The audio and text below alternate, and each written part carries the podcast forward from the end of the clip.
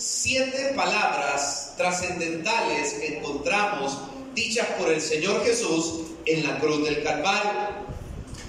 Durante sus 3 años de ministerio terrenal, otros hablan de 3 años y medio aproximadamente de ministerio terrenal, el Señor Jesús dio varios sermones, discursos, enseñanzas, orientó a sus discípulos, le predicó a las multitudes, le predicó a los 12, habló con los 70, habló con aquellos que llegaban de forma personal, como fue el caso de Nicodemo.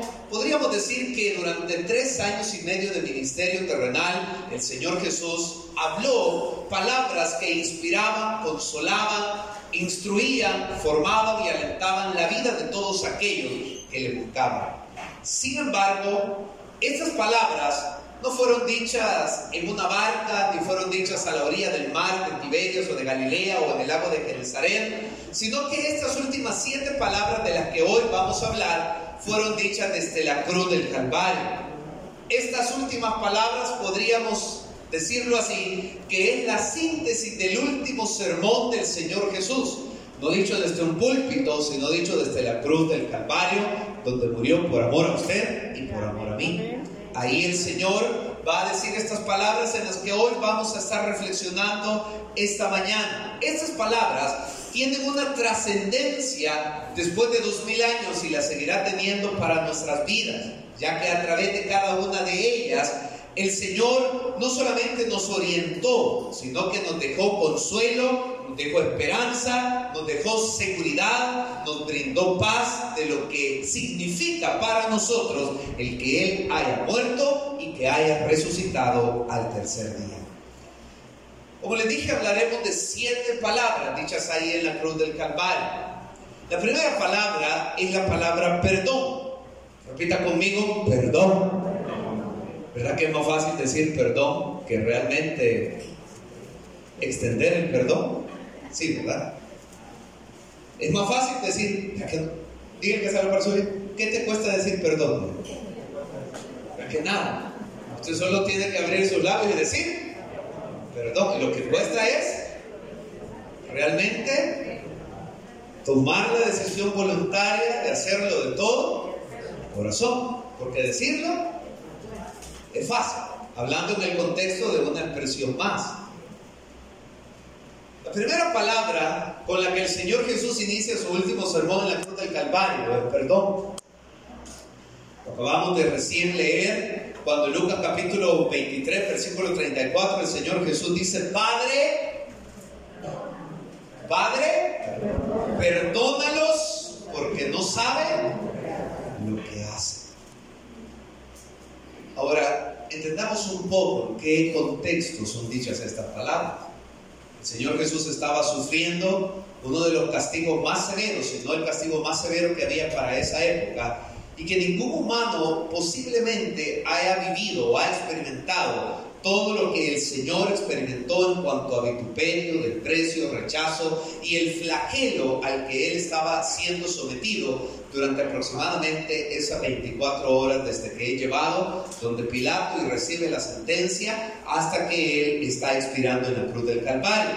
De todos ustedes es conocido por lo que dice la palabra del Señor, por lo que usted ha oído y visto en las clases de escuela dominical, y hasta en las películas que han sido de alguna manera inspiradas en el Evangelio según San Lucas, en el Evangelio según San Juan. Para este momento el Señor Jesús ya ha sido azotado. Ustedes saben que los azotes que ocupaban los romanos al final del látigo tenían unas piezas que eran hechas en ese momento con huesos. Así que cuando usted recibía un azote, a usted literalmente le podían cercenar, arrancar porciones de su piel. Ahora él, según la ley, lo tenían que azotar 40 veces menos uno, o sea, 39 azotes. 39 azotes que habían flagelado, o sea, estaba con su espalda abierta, ¿verdad?, vertiendo sangre. Obviamente no había medidas profilácticas. Yo no sé a cuántos de ustedes honestamente les duele cuando se hieren con el cuchillo. Vale, entonces es como que usted se haya herido 39 veces con el cuchillo, pero no una heridita, ¿verdad? Le estoy hablando que un soldado que tiene fuerza agarra un látigo y le ha pegado en su espalda y lo ha dejado con un dolor indescriptible. Para este momento El Señor no solamente ha sufrido esos azotes, sino que también está pasando el flagelo de tener una corona de espinas en su cabeza, de haber sido lastimado por los clavos y de poder haber sido escupido, rechazado, todos aquellos insultos que fueron dados, las ofensas en contra de él, sobre todo experimentar la injusticia, que esas palabras fueron dichas por muchos que posiblemente 48 horas antes le habían gritado: Hosana, Hosana, bendito el que viene en el nombre del Señor. Muchos de ellos eran los que luego le gritaban y de alguna forma le causaban el dolor emocional de rechazarlo y de ofenderlo.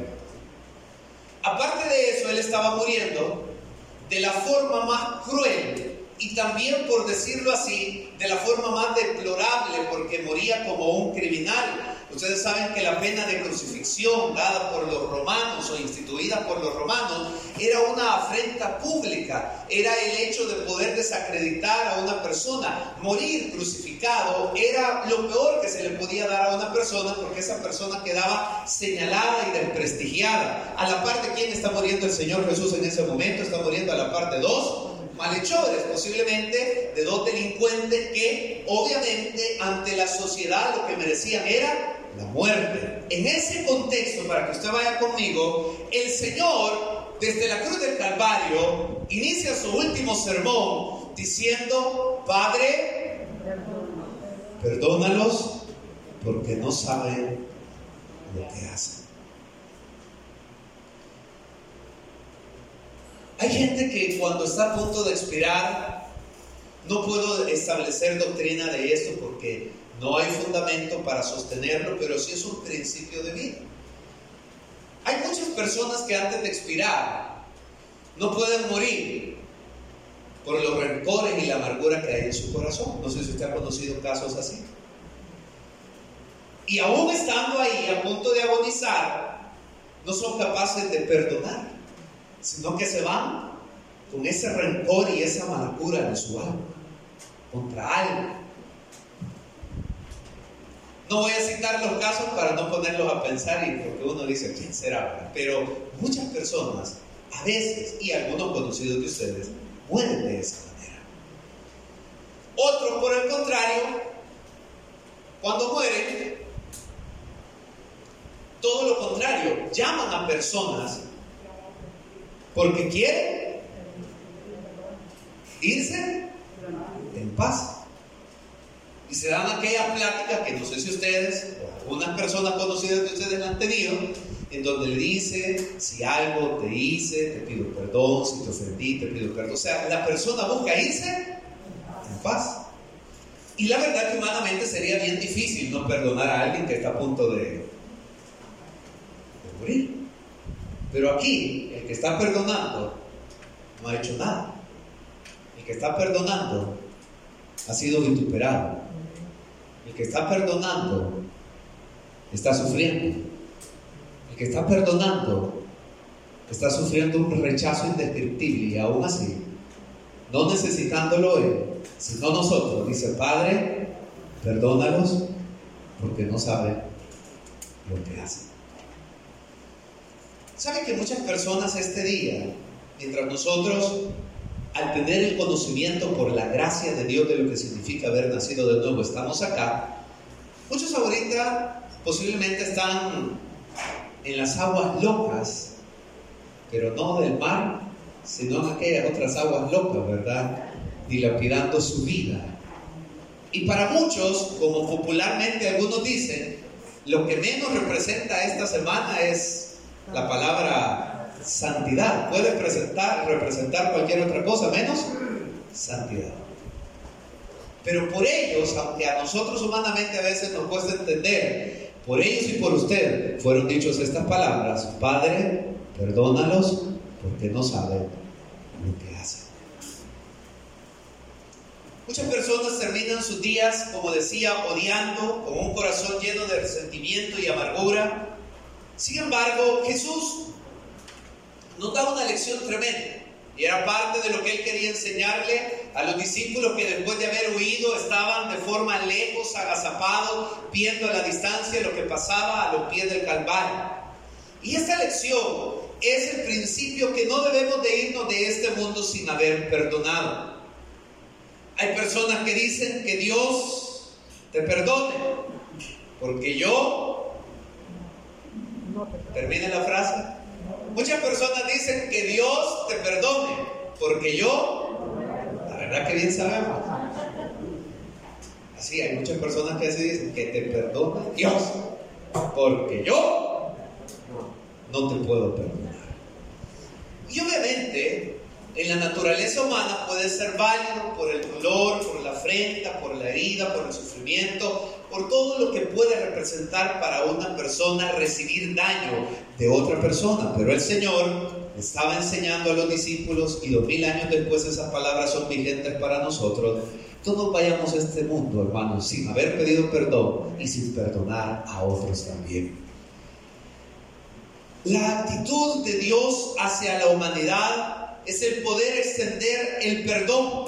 En la cruz del Calvario, esas palabras representaban el hecho de que los pecados por los cuales la humanidad entera debía de sufrir juicio, y juicio severo a causa de las consecuencias de vivir lejos de Dios, el Señor Jesús inicia su último sermón diciendo esta primera palabra: Señor, Padre, perdónalos porque no saben lo que hacen. Y aunque Él estaba siendo crucificado por sus pecados y por los míos, aún ahí Él nos muestra su amor inagotable y dice: Padre, perdónalos porque no saben lo que hacen.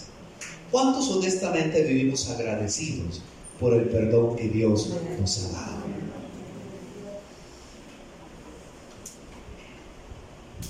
Después voy a hacer un resumen sobre otra idea que quiero decirle. La segunda palabra, porque son 7, es salvación. Repita conmigo: salvación. La primera palabra con la que inicia su último sermón el Señor Jesús en el Calvario es perdón. La segunda palabra es salvación. Y como les dije, hoy vamos a leer la palabra siempre ahí en Lucas. Vaya al versículo 39 del capítulo 23, en donde dice: y uno de los malhechores que estaba colgado le injuriaba diciendo: si tú eres el Cristo, sálvate a ti mismo y a nosotros. Respondiendo el otro le reprendió diciendo: ¿ni aún temes tú a Dios estando en la misma condenación? Nosotros a la verdad justamente padecemos, porque recibimos lo que merecieron nuestros hechos, mas este ningún mal hizo. Y dijo a Jesús: acuérdate de mí cuando vengas en tu reino. Entonces Jesús le dijo: de cierto te digo que hoy estarás conmigo. ¿En dónde? En el paraíso. En el paraíso. He oído a varios pastores decir que este es el cristiano más afortunado. No lo bautizaron, nunca ofrendó, no diezmó, no fue líder, no sirvió. O sea, me refiero a no sirvió de servir, pero se fue al cielo. ¿Sí o no? ¿Sí o no? Sí. Eso nos cuesta entender de nuestra naturaleza humana. Pero así de grande es la salvación que Dios nos otorga a cada uno. Ahora tratemos de entender la escena. Imagínense ustedes de dónde se está dando este último sermón. La iglesia está llena, pero no de fieles. La iglesia está llena de, no, iba a decir una palabra, pero muy pesada, de personas que no tenían nada que andar haciendo ahí. Nosotros le decimos de otra forma a esa expresión, algo así como lo que dijeron aquí atrás. Porque toda la gente que estaba ahí estaba burlándose del Señor. No le estaban prestando atención al sermón que él estaba dando a través de esas palabras que quedan registradas por los testigos oculares y auriculares, que en este caso serían parte de los discípulos que estaban cerca a los pies de la cruz. Él está siendo crucificado en medio de 2 malhechores. Cuando usted está enfermo, usted entenderá que lo menos que uno quiere es quizás estar en un ambiente que, en vez de transmitirle ánimo, le transmita como más la sensación de tristeza y de enfermedad.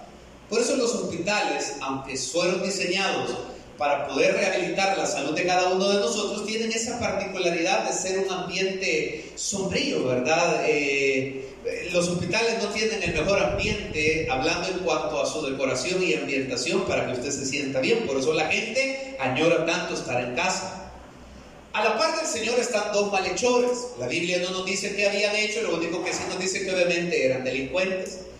Mueren a la par del Señor, pero antes de que cada uno de ellos expire, hay uno que, aún estando en esa condición, en vez de reconocer que lo que está viviendo es la consecuencia natural de los hechos que él ha cometido, le recrimina al Señor Jesús y aún le echa culpa y le dice: bueno, si verdaderamente tú eres el Salvador que dices ser, ¿por qué no nos salvas y te salvas a ti mismo? Ese es un cuestionamiento de arrogancia y de soberbia, de no reconocer que en ese momento él está cosechando las consecuencias por su desobediencia.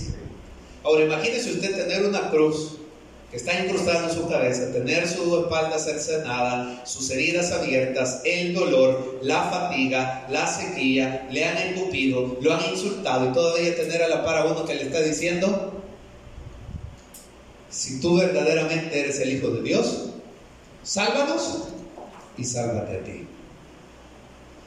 Pero el otro dice que adopta una actitud distinta y le dice: pero ¿cómo es posible que ni aún en este momento tú entiendas, parafraseando, la oportunidad que tienes? Nosotros estamos acá cosechando lo que hemos sembrado, pero este no ha hecho. Mire qué declaración más tremenda, una declaración de fe, de humildad. Y le dice: Señor, ¿te podrías recordar de mí cuando vengas en tu reino? Aquí vemos una expresión propia de un judío, de lo que ellos entendían que significaba la venida del Mesías prometido. Y el Señor le dice: te aseguro que hoy mismo estarás conmigo en el paraíso. Y hermanos, el regalo de la salvación a nuestras vidas, sin duda alguna, es el obsequio más trascendental, incalculable e invaluable del que usted y yo podemos recibir de parte del Señor. Y dicho sea de paso, es un regalo inmerecido, porque lo que nosotros merecíamos era castigo, y lo que el Señor nos da es amor, misericordia, vida eterna, con la promesa que un día nos hemos de levantar de entre los muertos. Ni todo el dinero del mundo se compara al regalo de la salvación para cada una de nuestras vidas. Rechazar este regalo es una muestra del orgullo que hay en el corazón de las personas. Reconocer nuestra necesidad es una actitud de sabiduría, sabiendo que en nuestros momentos de mayor agonía, lo único que nos da paz es nuestra esperanza en el Señor Jesús. Juan capítulo 10, versículo 9, el Señor Jesús había dicho previamente: yo soy la puerta, el que por mí entrare será salvo, y entrará y saldrá y hallará pastos. Y hermanos, posiblemente algunos de nosotros todavía, otros sí, otros no, habremos experimentado algunas situaciones de naturaleza humana, pero todos los que aquí estamos y todos los que hemos creído en Jesús, desde el día que aceptamos a Cristo como nuestro Señor y Salvador personal, nuestra vida cambió definitivamente, su vida cambió definitivamente. Ahora usted me podrá decir: pero sigo pasando problemas, me sigo enfermando, hay pruebas, sí, pero usted no está solo. Desde que usted aceptó a Cristo, usted tiene esperanza de vida, usted tiene esperanza de salvación, usted tiene esperanza de provisión, usted tiene esperanza de que hay sanidad divina, porque ese es parte de lo que trae el regalo de la salvación a nuestras vidas. Todo cambió desde ese momento para nuestras vidas. Se dice popularmente que mientras uno vive, nunca es demasiado tarde para pedir perdón, hablando del arrepentimiento. No tenemos que cerrar la puerta de la salvación a nadie. Esta semana, una noticia que causó consternación, posiblemente algunos se han dado cuenta, otros no, fue la muerte de un pastor de misión cristiana, Elí. asesinado por sicarios que pertenecen a una mara aquí en la popa. Asesinado porque muchos jóvenes se han convertido y se han salido de las maras y le habían amenazado que ya no lo querían más ahí predicando. Consterna porque no estamos hablando que el que muere sea una persona que se haya dedicado a cosas malsanas, todo lo contrario. Pero el Señor no le cierra las puertas de la salvación a nadie. Si el otro que le dijo esas injurias le pide misericordia, también él hubiera gozado del paraíso. Y digo esto, hermanos, porque somos humanos. Y en la medida de eso, nuestras emociones fluctúan bajo una serie de situaciones. Hablo las emociones en todo sentido. Las emociones que a veces nos causa indignación al ver actitudes no correctas en otros. Apatía, rechazo, desidia, falta de compromiso. O sea, me refiero a todos aquellos elementos de los que nosotros podemos experimentar. Y a veces nos toca como Jonás no entender por qué el Señor, en vez de enviarles juicio, les quiere enviar ¿qué? Salvación y misericordia. Y mucho más nos cuesta entender que nos envía a nosotros muchas veces, ¿verdad? Como envió a Jonás a decirle que de aquí a 40 días Nínive sería destruido. Ese pecador, ese ladrón, es una muestra que todo pecador que se arrepiente puede entrar en el reino de Dios. Y mis amados hermanos, si usted todavía no lo había dimensionado de esa manera, imagínense usted el privilegio tan grande que usted y yo tenemos de ser parte del pueblo de Dios. Del privilegio tan grande que tenemos de gozar de una salvación que es nuestra esperanza, que es una salvación que no avergüenza, que lejos de todo eso nos mantiene de pie para hacerle frente a toda situación.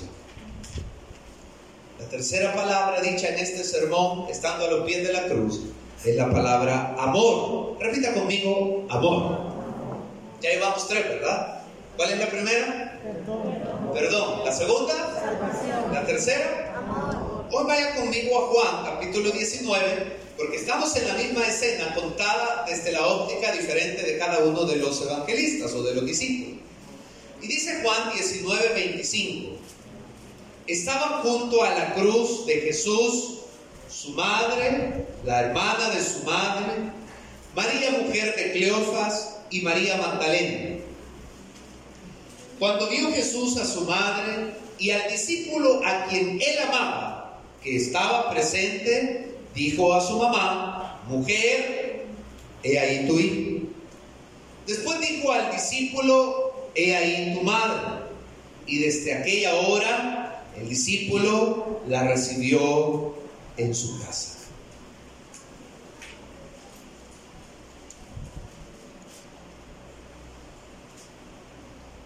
Me puedo imaginar, pero no al 100%. El dolor que puede sentir un padre de perder un hijo. Pero si usted que es padre, se puede identificar más. Una cosa es perderlo y otra cosa es estar viendo la agonía. ¿Quién estaba ahí? A los pies de la cruz. ¿Y qué estaba viendo la mamá? ¿Qué sentiría usted ver a su hijo que le están arrancando la piel? Que tiene una corona de espinas. Que le han escupido la cara. ¿Qué sentiría usted? Les hablo a ustedes como padres. Ahí está la mamá viendo morir a su hijo. Es más, lo está viendo morir injustamente. Por amor a usted y por amor a mí. Ahora, en medio de esa escena tan dura, se estaba cumpliendo una palabra profética. Como les dije, hoy vamos a leer la Biblia, entonces vayan a Lucas, capítulo 2, al menos la subrayan y luego siguen en su casa, ¿verdad? Leyendo e indagando. Y en Lucas, capítulo 2, versículos 34 y 35, 33 años antes, Se le había dicho por medio de Simeón estas palabras proféticas a María. Los bendijo Simeón y dijo a su madre María: he aquí, hablando del niño, de Jesús, está puesto para caída y para levantamiento de muchos en Israel, y para señal que será contradicha, y una espada traspasará tu misma. ¿Cómo dice? Y una espada traspasará. ¿Qué cree que sentía María en ese momento al ver al Señor Jesús morir de esa manera? Para que sean revelados los pensamientos de muchos corazones. La espada del dolor, sin duda alguna, estaba atravesando su alma. Ahora, ¿por qué hablo de amor?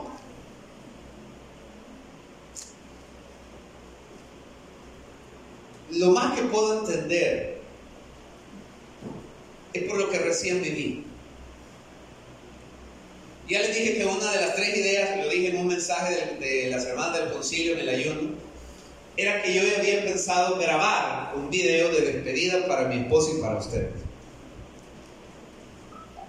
Ya había pensado a quién iba a pedir que predicara en mi velorio, y había pensado qué iba a decir hermano Héctor que hiciera con las pocas cosas que teníamos ahí para que mi esposa no quedara desamparada. Porque era lo más que yo sentía que podía hacer estando en el hospital, a un paso de la muerte, sin poder hacer humanamente nada. Pero aún así no se puede comparar eso en lo más mínimo a la agonía que Cristo estaba pasando. Pero aún en su agonía, ¿en quién pensó Jesús en ese momento? ¿En quién pensó Jesús? En el destino de su mamá. Y dice que ahí estaba Juan. Esa expresión, porque a veces la creemos, ¿verdad? Y le dice: hijo, he ahí tu madre. Madre, he ahí tu hijo. En la tradición judía esa era como una forma de lo más parecido que creo que la hermana Reina se acuerda de cuando yo iba saliendo de la casa que me llevaban para el hospital y no sabían si iba a regresar. Me recuerdo que lo último que le dije a ella fue: ahí le encargo a mi esposa. ¡Aleluya! Eso es lo que estaba haciendo Jesús. Aún en su agonía, aún en su dolor, Él estaba pensando en no dejar desamparado a aquel que lo necesitaba. ¿Sabe qué hace Jesús en nuestro dolor? Nunca nos deja desamparados. Siempre nos muestra su amor hacia cada uno de nosotros. Es maravilloso ver cómo el Señor estaba cumpliendo su misión redentora, el plan eterno de redención, pero aún así tuvo el amor para no descuidarse de su madre terrenal como una enseñanza para nosotros. Y por eso le digo que este es el último sermón que él está dando a sus discípulos, donde está dejando lecciones prácticas para ellos y para nosotros 2000 años después. La cuarta palabra, para avanzar en el tiempo, que se pronunció desde ahí fue angustia. Repita conmigo: angustia. Nunca he entendido por qué los padres usaban los almanaques para poner nombres tan raros antes, pero, aunque usted no lo crea, hay personas que así le ponían de nombre. Angustia. Doña Angustia. Niña Angustia. ¿Usted conoció a alguien que se llamaba Angustia? Yo conocí a dos personas.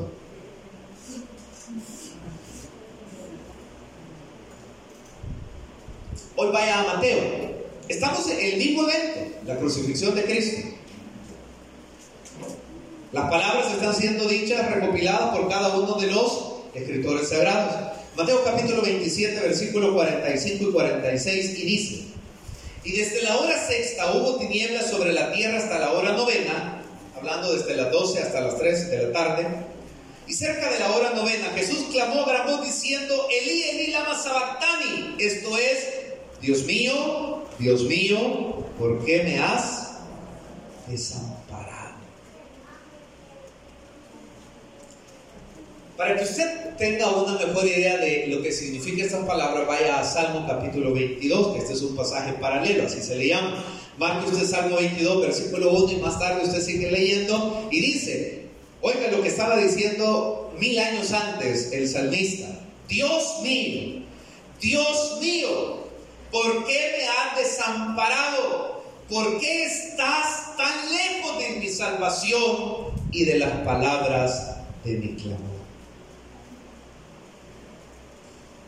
Se dice que este salmo, hablando del Salmo 22, era un salmo, bueno, de hecho la mayoría de salmos son himnos, diferentes a como los cantamos nosotros. Ese salmo se cantaba, se entonaba.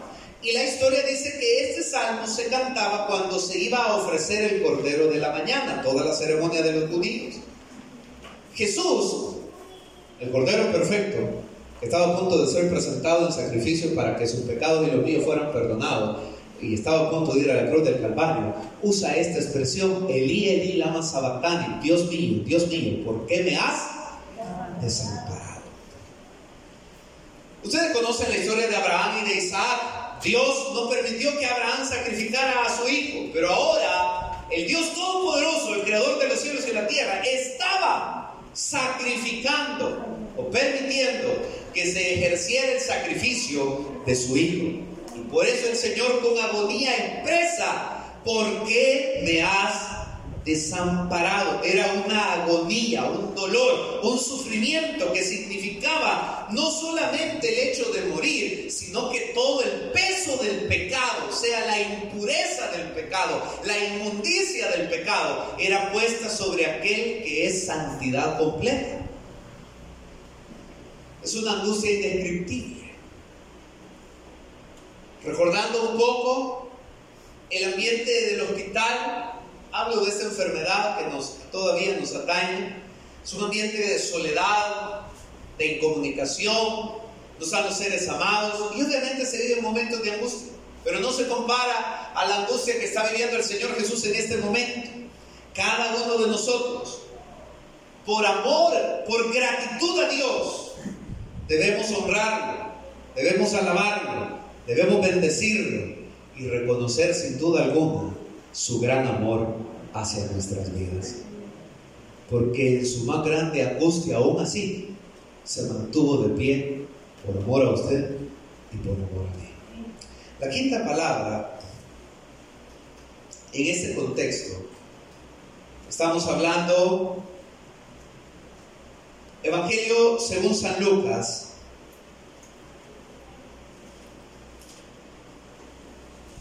y hoy vamos a Juan capítulo 19, versículo 28. La quinta palabra es agonía. Repita conmigo: agonía. Levante la mano honestamente que alguna vez ha pasado agonía. Así, agonía, pero una agonía. Juan capítulo 19, versículo 28. Después de esto, sabiendo Jesús que ya todo estaba consumado, dijo, para que la escritura se cumpliese: tengo sed. Para entender mejor esto, váyase a Salmo capítulo 22, versículo 15, donde dice: como un tiesto se secó mi vigor, y mi lengua se pegó a mi paladar, y me has puesto en el polvo de la muerte. Los que morían en la cruz, para entender un poquito esta historia, sufrían un alto grado de deshidratación. Yo no sé si alguna vez usted ha andado con una agonía de tomar agua por la sed, en la que literalmente usted siente el agua seca, la lengua seca, y una ansiedad por tomar agua. Esa palabra, tengo sed, tiene un doble significado para nuestra vida. La primera es que el Señor Jesús entregó hasta la última gota de su sangre por nosotros. Sufrió hasta lo último por nosotros. ¿Lo voy a decir de nuevo? Sufrió hasta lo último por nosotros. Sufrió hasta lo último por nosotros. ¿Y nosotros cuánto estamos dispuestos a sufrir por él?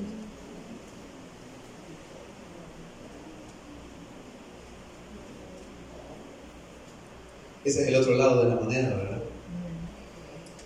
El Señor sufrió la agonía de la sed, pero a nosotros nos sació la sed del alma. Así como Moisés golpeó la roca en el desierto para que brotara agua, así Cristo, que es la roca sobre la que está sostenida nuestra vida, fue golpeada para que usted y yo tengamos agua de vida eterna. Por eso Jesús dijo en el último gran día de la fiesta: el que tenga sed, venga a mí y beba. ¿Cuántos hemos sido saciados de esa sed y hemos tomado del agua de vida eterna? Por aquel que, sufriendo la agonía más indescriptible, teniendo la lengua casi pelada, dijo: tengo sed. Este es el último mensaje de Jesús, su último sermón, dicho desde la cruz del Calvario. La sexta palabra es esperanza. Repitamos todos: esperanza. Hagamos un resumen. ¿Cuál fue la primera palabra dicha desde ese sermón? La segunda, la tercera, la cuarta, la quinta, la sexta. Son buenos alumnos, ya ven. Juan 19:30. Cuando Jesús hubo tomado el vinagre, dijo: consumado es. Y habiendo inclinado la cabeza, entregó el Espíritu. Hoy sí, prepárese bien con su lengua y trate de repetir conmigo esta palabra: Tetelestai. Otra vez: Tetelestai. Así le quería poner el nombre del mensaje: Tetelestai. Eso quiere decir consumado es. Tetelestai, como que usted esté diciendo: consumado es. Tetelestai, por un lado, se decía cuando un general obtenía la victoria en la batalla. Y entonces el general decía: Tetelestai. Ahí Cristo parecía que estaba vituperado y derrotado, pero estaba ganando la batalla a favor de su vida y de la mía, porque ahí se rompían los grilletes de la muerte, del pecado y de la condenación. Cuando él dice Tetelestai, consumado es, él está diciendo: estoy ganando. ¿Cuántos se sienten felices por eso?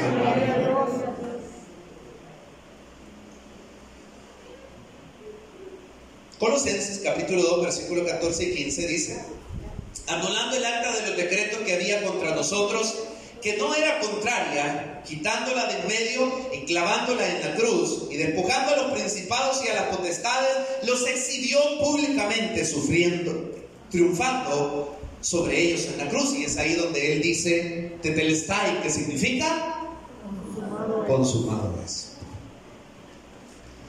La otra expresión donde se ocupaba Tetelestai era en los intercambios comerciales. Tetelestai se ocupaba también cuando se iba a hacer una transacción. Es como que yo dijera aquí a Javi, no verde, Javi, y yo le dijera: ¿cuánto cuesta ese Roland? Y tú me dijeras: 900. Y entonces yo te dijera: aquí están. Y entonces tú dijeras Tetelestai, que quiere decir cancelado o pagado, como un contrato. Tetelestai. ¿Qué hizo Jesús? Pagó nuestra deuda, pagó nuestra culpa, pagó lo que usted y yo no podíamos pagar. Cuando él dice Tetelestai, está diciendo, miren cómo inició todo. Primero está diciendo perdona, y como él ya sabía que siempre somos pobres y nunca damos dinero, entonces ahí él está diciendo: y la deuda ahora está. ¿Cuántos dan gracias a Dios? Y como realmente ya no tenemos mucho tiempo, la última palabra es confianza. Repitamos todos: confianza. Con eso cerró su sermón el Señor Jesús ahí en la cruz del Calvario.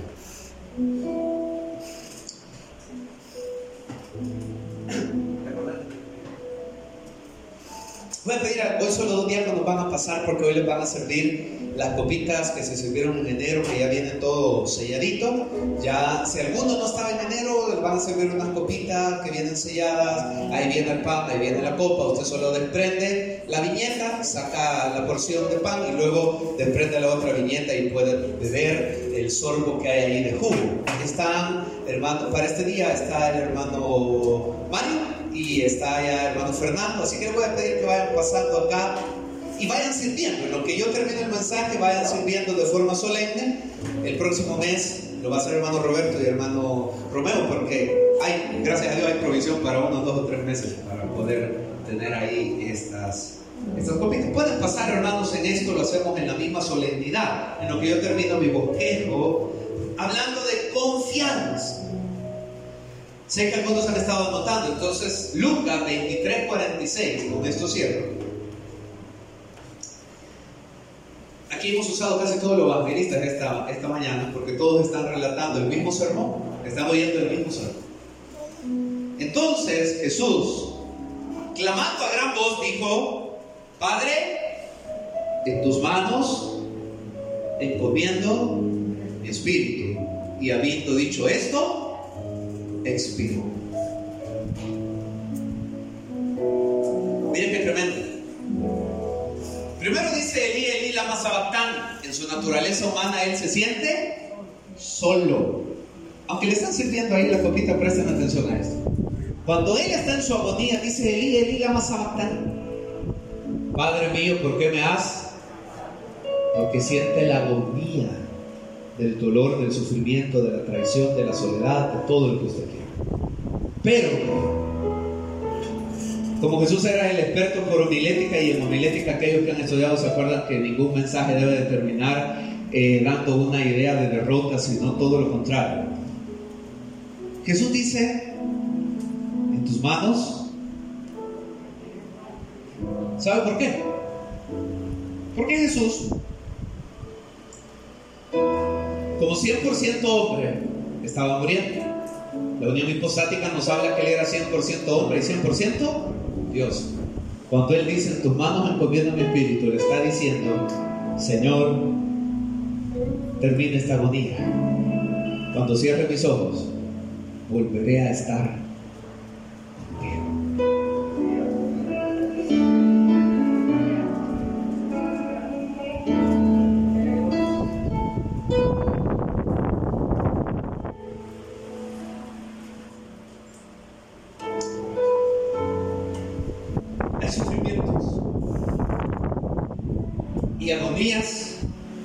Que quizás usted así le va a tocar partir. Hoy lo vieron que le estoy diciendo esta mañana.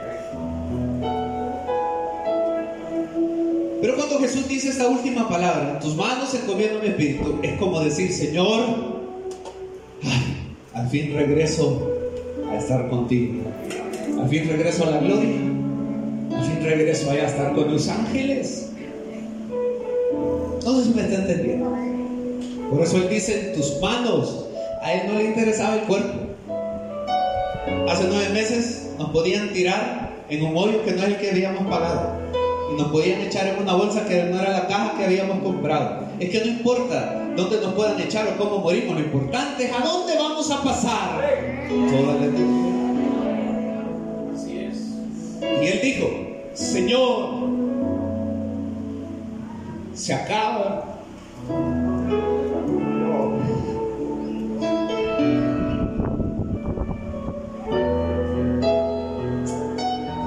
Un día su agonía va a terminar, su dolor, su cansancio, sus penas, su angustia.